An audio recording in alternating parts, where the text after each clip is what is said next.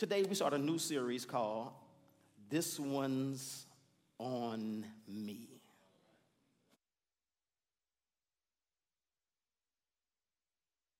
With a journey through Jonah, a journey with Jonah. Because uh, a lot of times, you know, we like to pick out the Bible stories where we are the hero in the story. If it's David and Goliath, we never see ourselves as Goliath. Yeah, yeah. You know, it's Jesus and Herod, we always Jesus. Samson and Delilah, we're always Samson. We're always the hero in every story. I wanted to start this year off with a reality check. Is that all right? Uh, and today we're talking from this subject. As a matter of fact, I need you to help me announce this subject. Let's start this year off right. Look at your neighbor. Now turn to your second favorite. Turn to Since you're looking at that second favorite, say neighbor, neighbor. Today, today with God's power, with God's power and, our prayers, and our prayers, Pastor T's preaching about, T's preaching about I learned the hard way. I learned the hard way. Today is going to be an easy sermon. Just a lot of information, so y'all just walk with me today. Yes, sir. I learned the hard way. There are a few ways we learn in life. First of all, we learn by explanation. We can learn by experience, and then we can learn by example. That makes sense? Yes, a lot of what we learn in life, we learn by explanation. We go to school, and someone teaches or explains to us how to do math, and then we know how to do math, kinda. If they explain a language to us, we learn a new language, kinda. If they explain history to us, we at least learn the history they taught us, even though it might not be history, but we learn it all through explanation. There's some things we only learn by experience, and sometimes we learn these things through experience the hard way. But I need you to understand there are some things in life that God does not want us to learn by experience. God doesn't want us to learn pain by being abused. He doesn't want us to learn shame by being judged. He doesn't want us to learn guilt by being condemned. And so the easiest way to learn is not by explanation. It's not by experience all the time. Sometimes it's easiest to learn by example. It's easier to have somebody model what they want you to mirror. And we can learn from good examples, and we can learn from bad examples. We can learn from successes, and we can learn from failures. And I want you to understand, it's wise to learn from experience, but it's actually wiser to learn from the experiences of others. Why? Because I don't have all the time I need to go through all the pain I need to go through and go through all the difficulty I need to go through and make all the mistakes I need to make to learn everything I need to learn. So learning from the experiences of others is not only less painful, it's faster. So we need to learn some things through the experiences of others, and that's why we're going to look at this book called Jonah. We're going to learn from the good and the bad experiences of his life. So let's dive right into it. Jonah chapter one, verse one says, Now the word of the Lord came to Jonah, the son of Amittai, saying. So number one, let's dive right into it. My lesson begins when I receive a word from the Lord. My lesson begins when I receive a word from the Lord. When I hear the voice of God speaking to me, and we're going to talk about how God speaks to us, because some of us think we hear God speak audibly to us, and it's like four people in the Bible heard God speak audibly, and they were outstanding men who walked in the faith, who did things that none of us could dream of, and now God just talks to us like he's in our favorites. I often ask people, God spoke to you, how did his voice sound? Was it right ear, left ear? Did the world shake? Because the last time he spoke, the mountain shook. But I believe that his will for me will come to me through his word. doesn't come from any other sources. It comes in various ways, but the source is always the word of God. God, Hebrews one and one, God, who in sundry times and divers manners spake to us in times past by the prophets, hath spoken finality to us in these last days by his son. Jonah one, verse one, now the word of the Lord came to Jonah, the son of Amittai, saying, that's how he gets a date with destiny. This is how he receives his calling. This is how he gets commissioned for his mission. Now, how does God speak to us? Through the Bible. The more you get in this book, the more you're going to understand his call for your life, his mission for your life, his purpose for your life, and his destiny for your life. And I said earlier, he uses many ways. When you hear preachers preaching and teaching, God can speak to us through that. When you listen to podcasts of, of Christian writers, authors, and topics, when you read devotionals, when you listen to devotionals, God can speak through that. When someone shares a Bible verse with you, God can speak through that. He also speaks to us through visions and through dreams. But understand this, whatever he says, and I'm going to break all the English language rules right here, but I need to make this point. Whatever he says, he always never contradicts his word. Nothing he's going to show you, nothing he's going to give you is ever going to be contrary to what the scripture is saying. So you can stop looking for something supernatural. You can stop looking for a sign. It's already written in scripture. When people look at the word and then want a sign, you're not looking for a sign, you're looking for an excuse.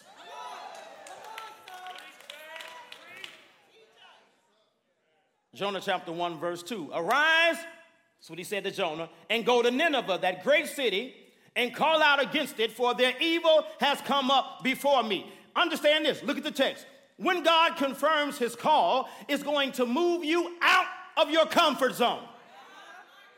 It's going to challenge your prejudices. It's going to challenge your desires. It's going to challenge your wants. It's going to stretch your mind. It's going to stretch your thinking. And it's going to stretch your faith. Why does he have to pull me out of my comfort zone? Because the only thing that pleases God is faith. And faith and comfortability don't always go together. Nineveh at this time was the biggest and most important city in the world. It was a metropolis. It was the center of the universe. It, it was the capital of Assyria. And the Assyrian Empire was the largest and biggest, baddest bullies on the block. And Nineveh was a beautiful city. It had wide boulevards and big parks and canals and great architecture and palaces and temples. It was an incredibly metropolitan, beautiful city, but it was also a cruel, brutal, and wicked city.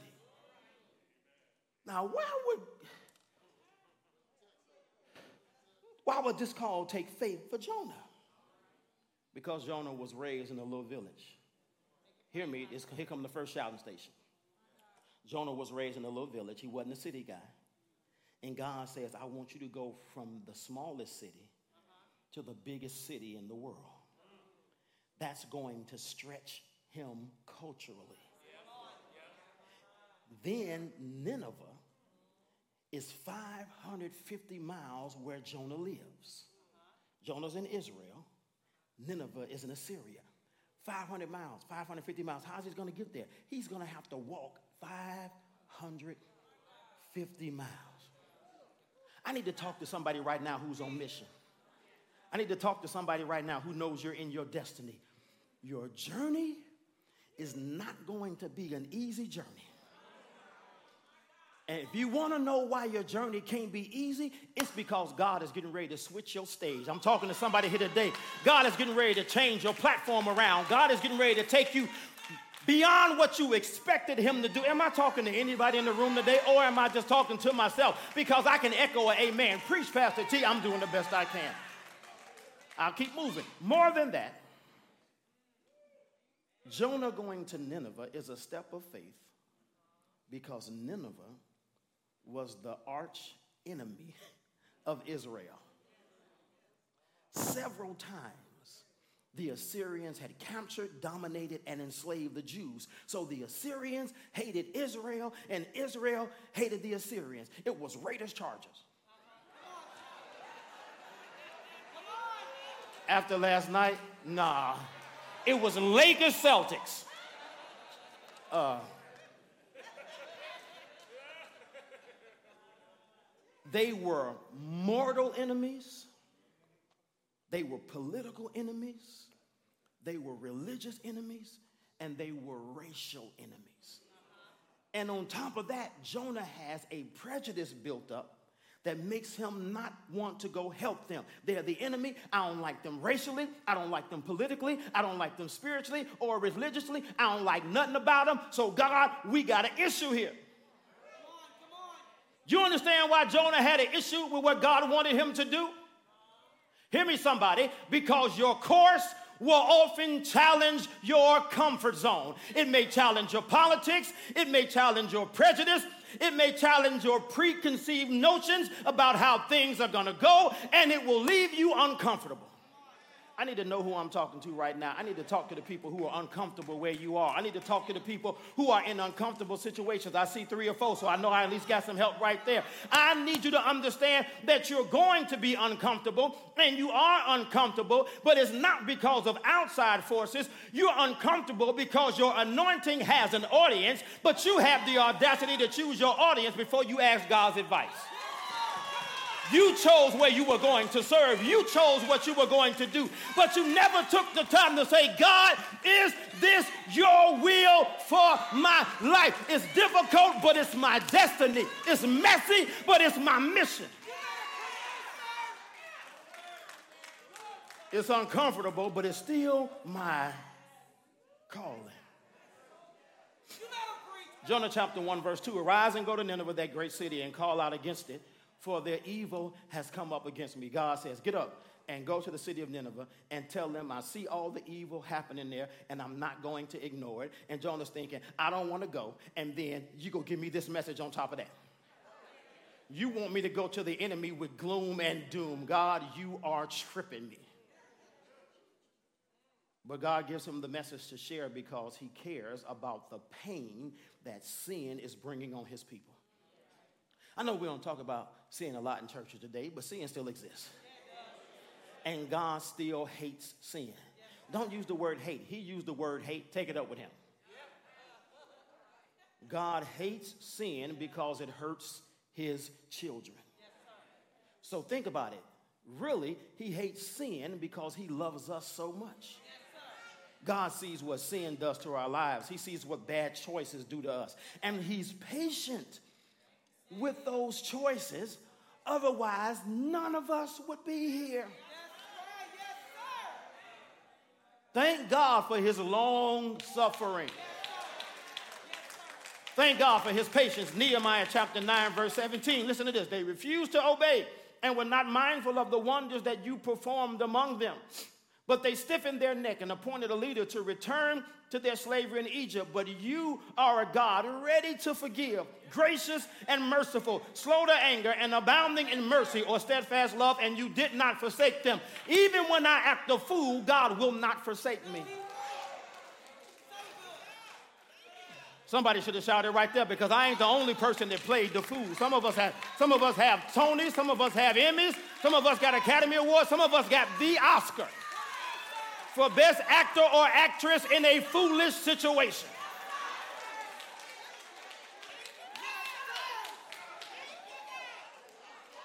Act like ain't no award winners in here. Then Second Peter three, verse nine, the Lord is not slow to fulfill his promise, as some count slowness, but he is patient towards you, not wishing that any should perish, but that all should reach repentance. Let the church say repentance. Repentance means to turn around. It means to turn my mind back towards God and away from whatever has been pulling me away. Now, God is patient, but he will not indefinitely delay judgment. He's given us a call. He's given us a mission. And this mission, how he's been to us, is our mission to go to everybody else and say, God has not abandoned you. there is a way out. Yes, sir. Jonah chapter one, verse three says, but Jonah rose to flee to Tarshish from the presence of the Lord. He went down to Joppa and found a ship going to Tarshish. So he paid the fare and went down into it to go with them to Tarshish, away from the presence of the Lord. Number two, running from God sends me in the wrong direction. Yes. Now, I get why Jonah ran. We're not going to sit here and act like we just so saved we don't understand why Jonah ran. Don't y'all get bougie on me. Come on, come on. Let me explain to you why. Because it's God's vision. It's going to be bigger than you, and that can get scary. I don't know if he was scared that they might not listen to him. Or Harvey, I don't know if he was scared they might listen to him. But here's what I do know. Scared people run. This week in Rwanda, we uh, it was a team of us. It was fifteen of us, and two guys specifically stood out to me, uh, and both of them were named Zach. Go figure. And so I, I had to give them, you know, I had to put the, the T. Brooks spin on it. So I got Swag Jack. Swag Jack is a missions pastor that looks more like a youth pastor because he has swag. So I called him Swag Jack because mission guys don't usually look like that. Uh, and then there was another Jack who had a long beard and long hair like John the Baptist. So I called him Zach the Baptist. And while we were walking down this mountain to see how far they have to go to get water and bring it back just so they can live, I was walking with Swag Jack. And I said, you know, Zach, Swag Zach. And I said, listen, Zach, I'm going to give you your first lesson in being black. He said, what's that, T? I said, if I run, don't ask me why we were running till you catch me. Don't look back. Don't pause, don't hesitate, don't tarry. If you see me running, run and I'll explain it after we survive. Because we're not going to stick around to see what's moving where we ain't. They got me walking through the jungle. I am a superhero, but I ain't stupid. So I said, Zach, if I run, just catch me and ask me why I'm running. Because scared people run. And Jonah said, listen, the last thing in the world I'm doing is going to Nineveh. So he ran in the opposite direction as fast as he could. That reminds me to ask us this question. What are you running from in your life right now? Where are you running from standing up being the man or woman God created you to be? You're running from a decision. You're running from your past. You're running from your problems. Some are running from opportunities in front of you that just may scare you. Are you running from the expectations of other people? Here's another question we all need to ask ourselves. Is there something God told me to do that I'm not willing to do? All right. Y'all sitting there mad at me. Okay. I ain't right, Jonah. I just read Jonah. So, so God says to Jonah, go. Jonah says to God, no. God says back to Jonah, oh.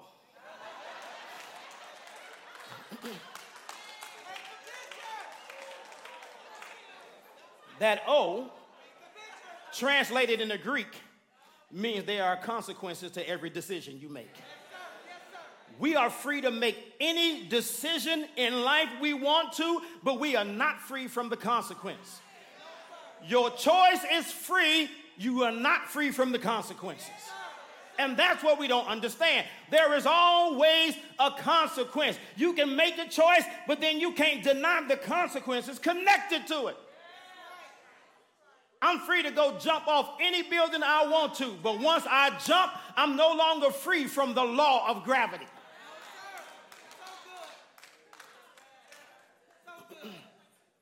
So the consequences of Jonah running from God are great. In fact, they're the same consequences that happen to us when we run from God's destiny for us.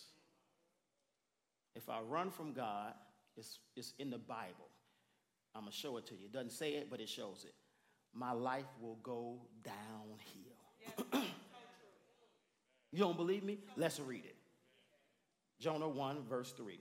But Jonah rose to flee from Tarshish, from the presence of the Lord. So he went down to Joppa and found a ship going to Tarshish. He paid the fare thereof and went down into it to go with them to Tarshish, away from the presence of the Lord. Jump down to verse five. Then the mariners were afraid, and each cried out to God, and they hurled the cargo that was in the ship into the sea to lighten it for them. But where was Jonah? Jonah had gone down again into the inner part of the ship and had lain down, down again, and was fast asleep. Whenever you run from God, you're always going down. But did y'all notice when he was running, he went down to Joppa? He ain't had no schedule. Ain't no ship schedule on the internet. Because they have no internet. He goes down to Joppa and finds a ship. Ain't that convenient? Let me tell you something. Whenever you want to run from God, Satan will always make sure there's a ship.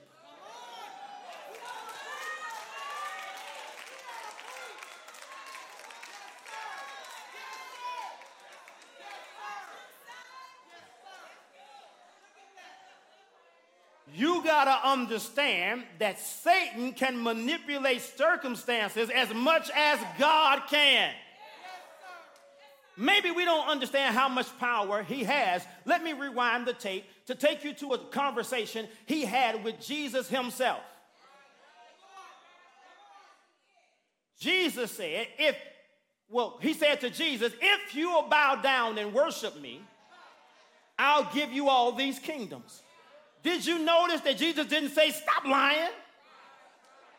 Because he knew Satan had the power to do it. He said, you shouldn't tempt me.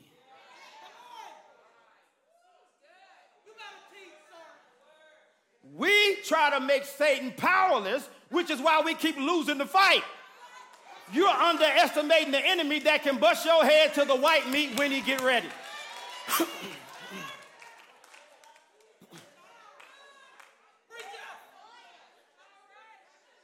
If I run from God, I'm going to go downhill. But not only that, if I run from God, it's going to cost me. Let me show it to you in the text.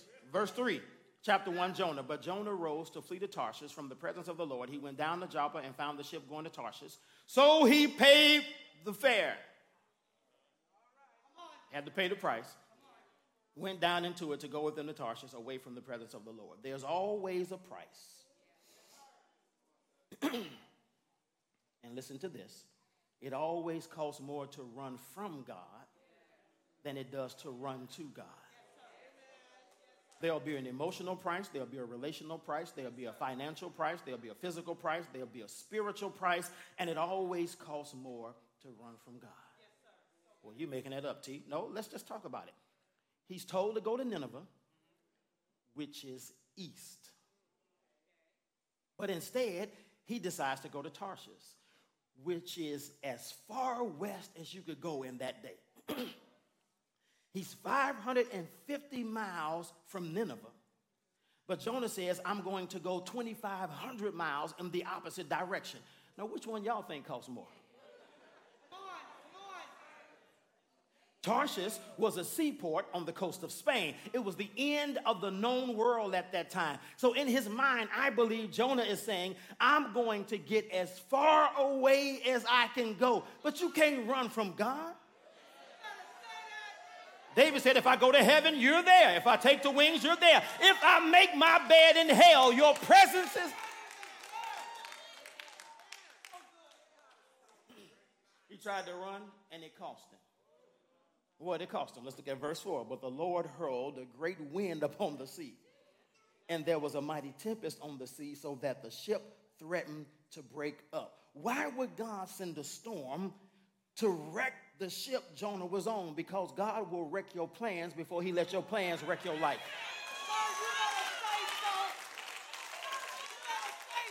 Am I talking to anybody in this room that knows God will wreck your plan. Have you ever had an opposing wind from the Lord come up on you? You were trying to do something God didn't want it to happen. No matter what you did, he wouldn't let it happen. It seemed like there was an invisible force opposing you and kept you from moving ahead because you wanted it so bad you prayed for it, but God was saying no. Let me meddle. What opposing wind are you facing? Where are you facing an opposing wind? It may just be because God is saying, I don't want you to go that way. I own, I O N, I don't want you to go that way. Sometimes God sends an opposing wind to say, I don't want you dating them. I don't want you getting that job. I don't want you getting that promotion. I know what's best for you. You don't know everything behind the scenes. There are some unintended consequences you are going to suffer, and I'm trying to protect you from pain that you don't see projected. If I run from God, it's going to cost me. If I run from God, he's going to send an opposing wind. And if I run from God, other people are going to get hurt.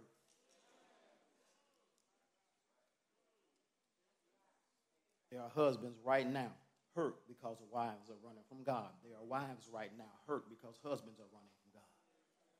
Children right now hurting because parents are running from God. Grandchildren hurting because generations before them ran from God. Families hurting because people are running from God. Friends hurting because friends are running from God. Your business might be hurting because you're running from God. Who knows? Your neighborhood might even be suffering. God can't even bless your block because you won't stop running.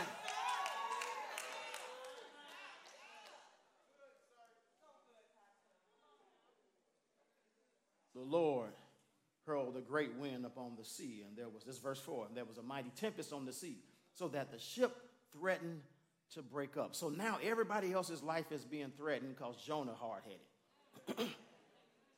Don't laugh. Who are you causing problems for? Who's being hurt by my stubbornness?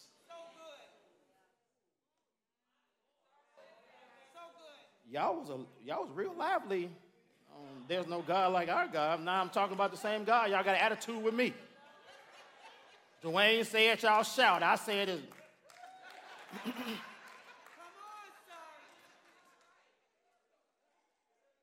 Jonah chapter one, verse five. Then the mariners were afraid and crying out, and each cried out to his God. And they hurled cargo that was in the ship into the sea to lighten it for them. But Jonah had gone down into the inner part of the ship and had lain down and was fast asleep. These guys are in a storm. It's not their fault. They are pagans. They're, they, they, they got different gods. They're polytheistic. And they start throwing over necessary cargo. They start throwing away stuff that they need overboard. Ain't that typical human behavior?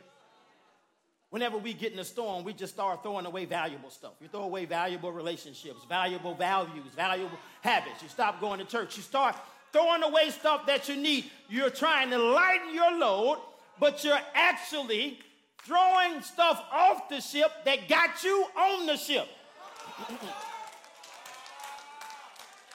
He was on a cargo ship. The only reason they were sailing is to try to get cargo from one place to another. And the very thing that had them sailing, they're thrown away. I'm talking to somebody right now whose destiny has them on the ship, and you're in a storm. Don't throw away what got you on the ship in the first place.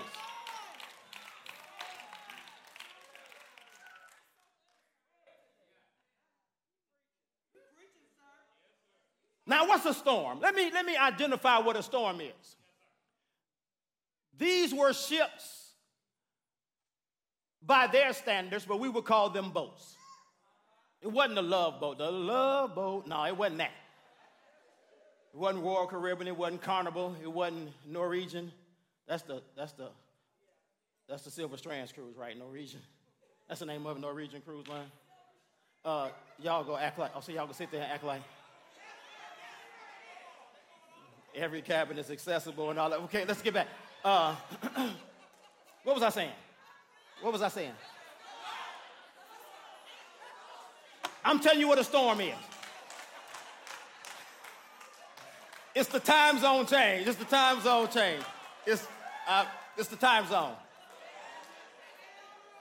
So these were sailboats, right?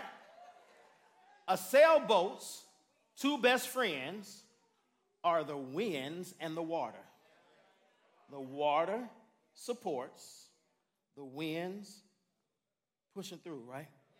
A storm is wind, because they said they sent a great wind on the, on the, on the water, which means the wind was blowing crazy and the water turned the waves. So a storm is when what used to support you is now coming against you. What used to work for you is now working against you. And when we get in a storm, we start giving up on the stuff that we need to survive. If you're stuck in a storm and you can't move, don't you throw your food overboard. What you gonna do when you get hungry?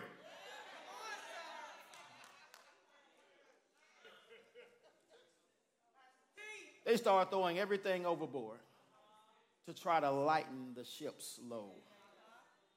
All this is going on, drama. Where's Jonah? Down below on the deck, knocked out. These guys are fighting for their life. The ship is about to break apart. He ain't worried. He, he's asleep, ignorant of how his actions are affecting everybody else.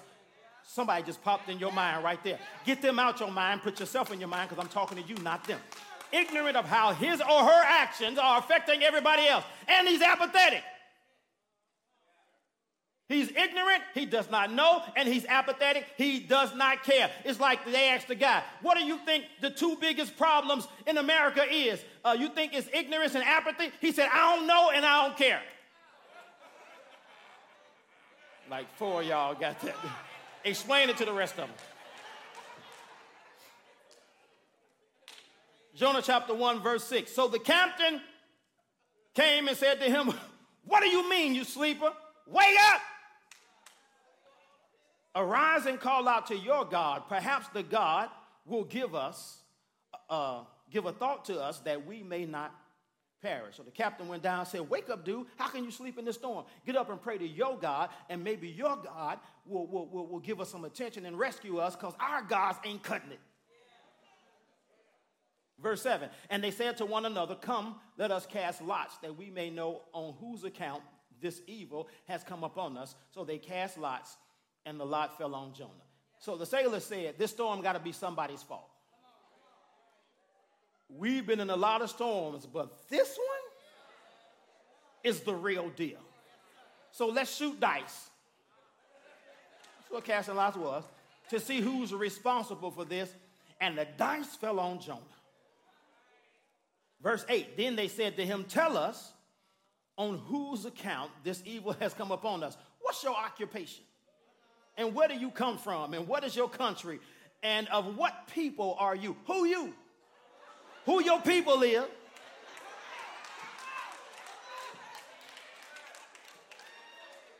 Where you from? What you do? What if people asked us that question? What you doing? Why are you messing up so much? What if your children ask you, why did you bring this and send this generational curse down on the rest of us? Why didn't you get help? So good, sir. That is so good. Why did you fall into the same trap and leave us generational debt, not generational wealth? Why did you teach us hate? Why did you teach us bitterness? Why did you teach us regret? Why did you teach us resentment? Why have you brought all this trouble? Jonah chapter one, verse nine, and he said to them, I am a Hebrew, and I fear the Lord God of heaven, who made the sea and dry land. Then the men were exceedingly afraid and said to him, what is this you have done? For the men knew that he was fleeing from the presence of the Lord, because he had told them. Then they said to him, what shall we do to you that the sea may quiet down for us? For the sea grew more and more tempestuous. Tempestuous. Uh, now, verse eleven says the storm was getting worse and worse. The waves got rougher and rougher. Why? Because the longer I run, the worse it gets.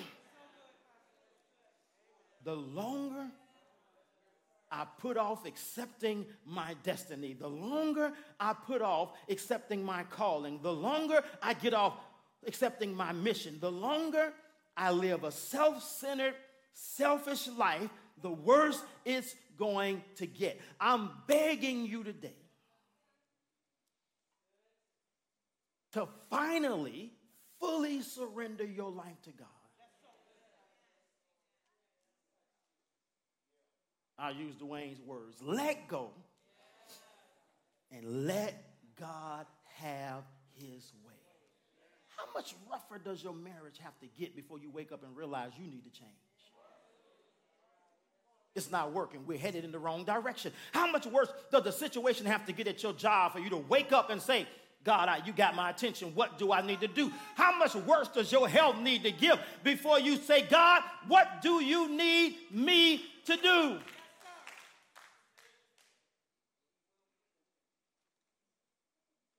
Now, God loves us just the way we are, but he loves us too much to let us stay that way. Yes, sir. So good. How much worse does it have to get? God is patient with us, but his patience absolutely won't endure eternally. God is not going to let us ignore why he made us. Verse eleven again, then they said to him, what shall we do to you that the sea may quiet down for us? For the sea grew more and more tempestuous. And he said to them, pick me up and hurl me into the sea. Then the sea will quiet down for you, for I know it is because of me that this great tempest has come upon you. Number three, realizing I caused it will lead me to seek God's deliverance.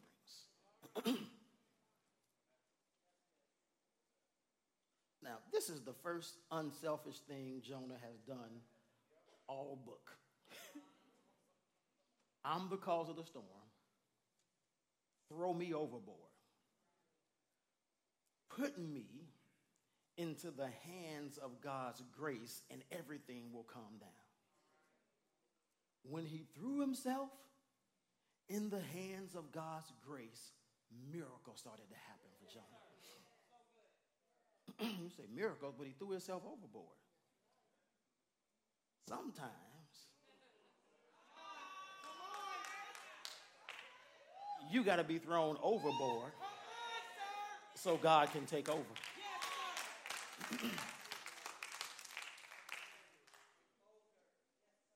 Verse fourteen. Therefore they called out to the Lord, O Lord, let us not perish for this man's life, and lay not on us innocent blood, for you, O Lord, have done as it pleased you. So they picked up Jonah and hurled him into the sea, and the sea ceased from its raging. Somebody right now, you're finna jump or be thrown. But you need to understand that the storm that feels like it's about to swallow you up is meant for your survival. Yes, sir. Because God's purpose for your life is greater than the problem you're getting ready to face. They took Jonah, threw him overboard, and here's the first miracle, immediately. Storms don't stop immediately. They threw him overboard and it went from crashing waves to calm waters. That is a miracle. For somebody in your life, here's your word for the week, immediately. God is getting ready to stop it immediately. God is getting ready to send peace immediately. God is getting ready to send healing immediately. God is getting ready to calm the storm immediately. If you believe it, just shout immediately.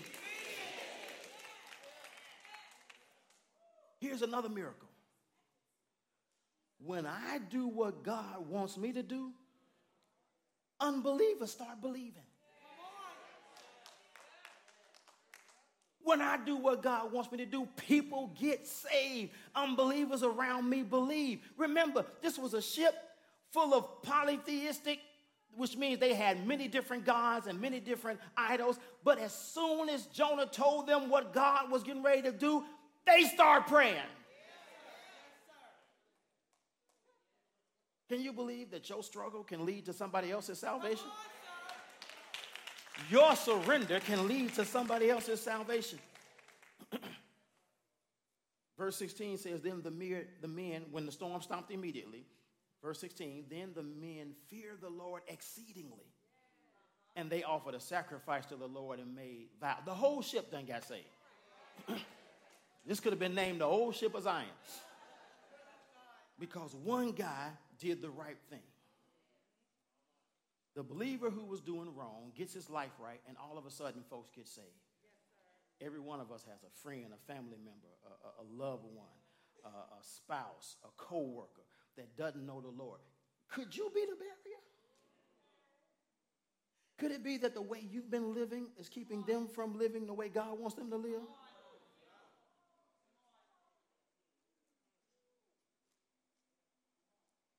When, when I finally surrender to God, he calms the storm.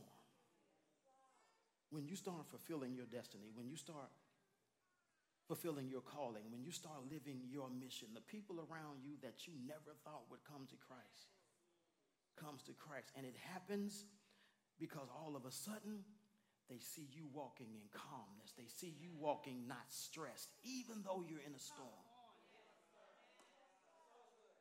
Stress, worry, anxiety are billboards that say, I don't trust God.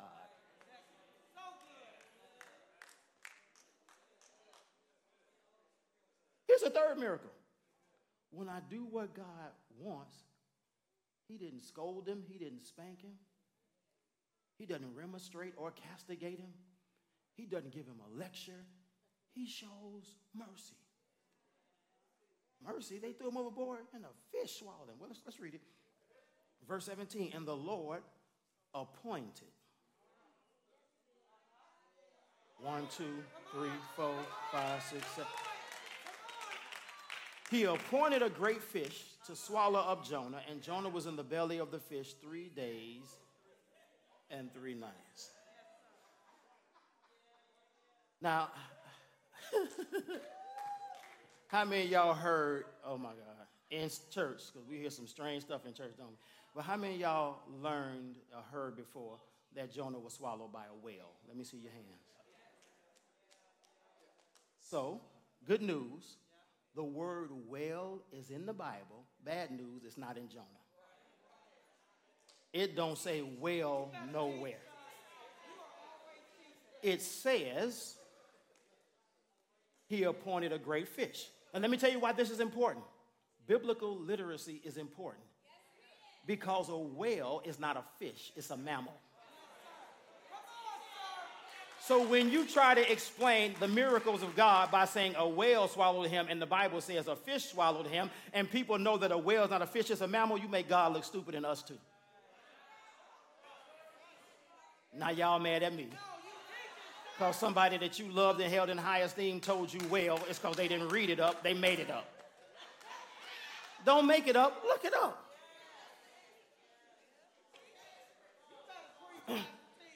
Now, here's a shouting station.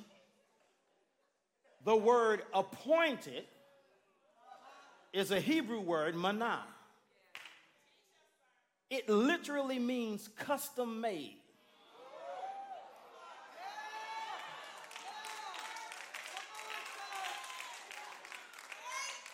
It, it, it means that God custom made this fish for one purpose and one purpose only. I don't understand the science because I've never seen a fish that could swallow a man without devouring a man. It's because this fish was custom made. This wasn't a rat fish.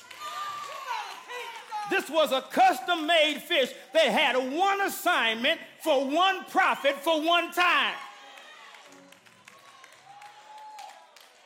Manah means assigned. Manah means ordained.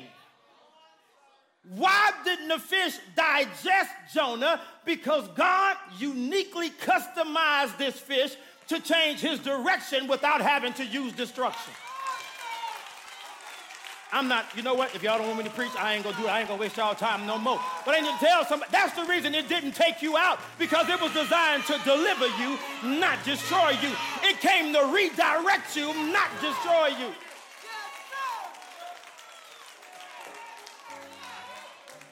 I'm going to stop there because it's getting ready to turn into something totally different than what I need it to be. But I need to, I need to see how many people in here have been redirected. I, I need to see the people that was wondering, why didn't it take me out and it took somebody else out? Because God custom made it for you.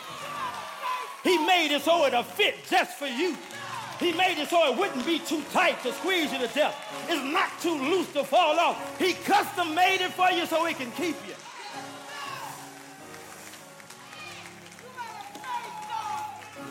Let me tell you something about custom-made stuff. Custom-made stuff ain't cheap.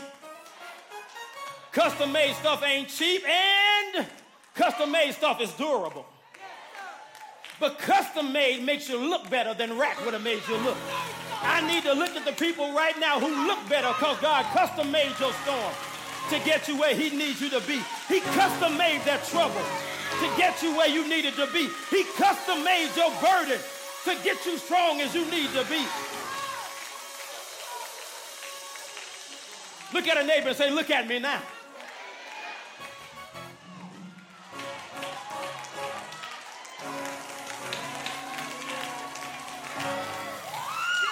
You can't even tell what's going on under here because what I got on top of it is custom made.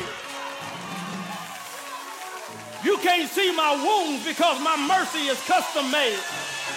You can't see where they stabbed me in the back because my mercy is custom made.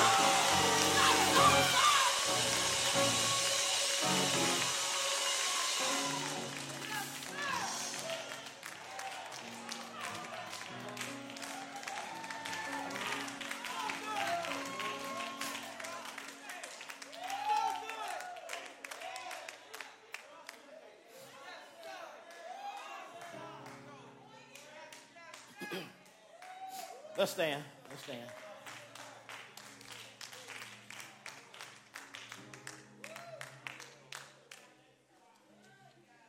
Before I give this invitation, y'all pray with me. Y'all pray with me. Lord, we're here and we're tired of running. We're just tired of running. Thank you for your patience. Thank you so much, God. Thank you for your salvation. Thank you for your Holy Spirit. God, help us to walk in destiny. Help us to faithfully not fear our calling.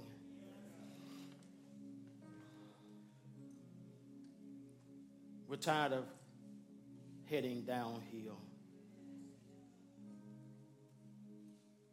We can't afford to pay another price for running. We can't afford to let other people hurt because of us running. We can't afford to have you opposing us, sending those winds because we're running.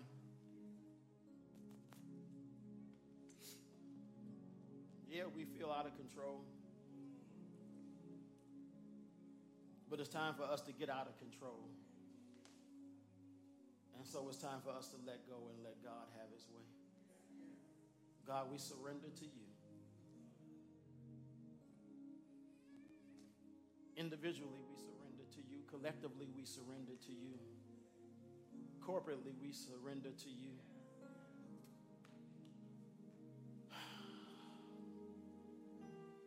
We learned the lesson, but we learned it the hard way. But I think we got it now, God. And we're ready to move forward. Thank you for custom making that great fish.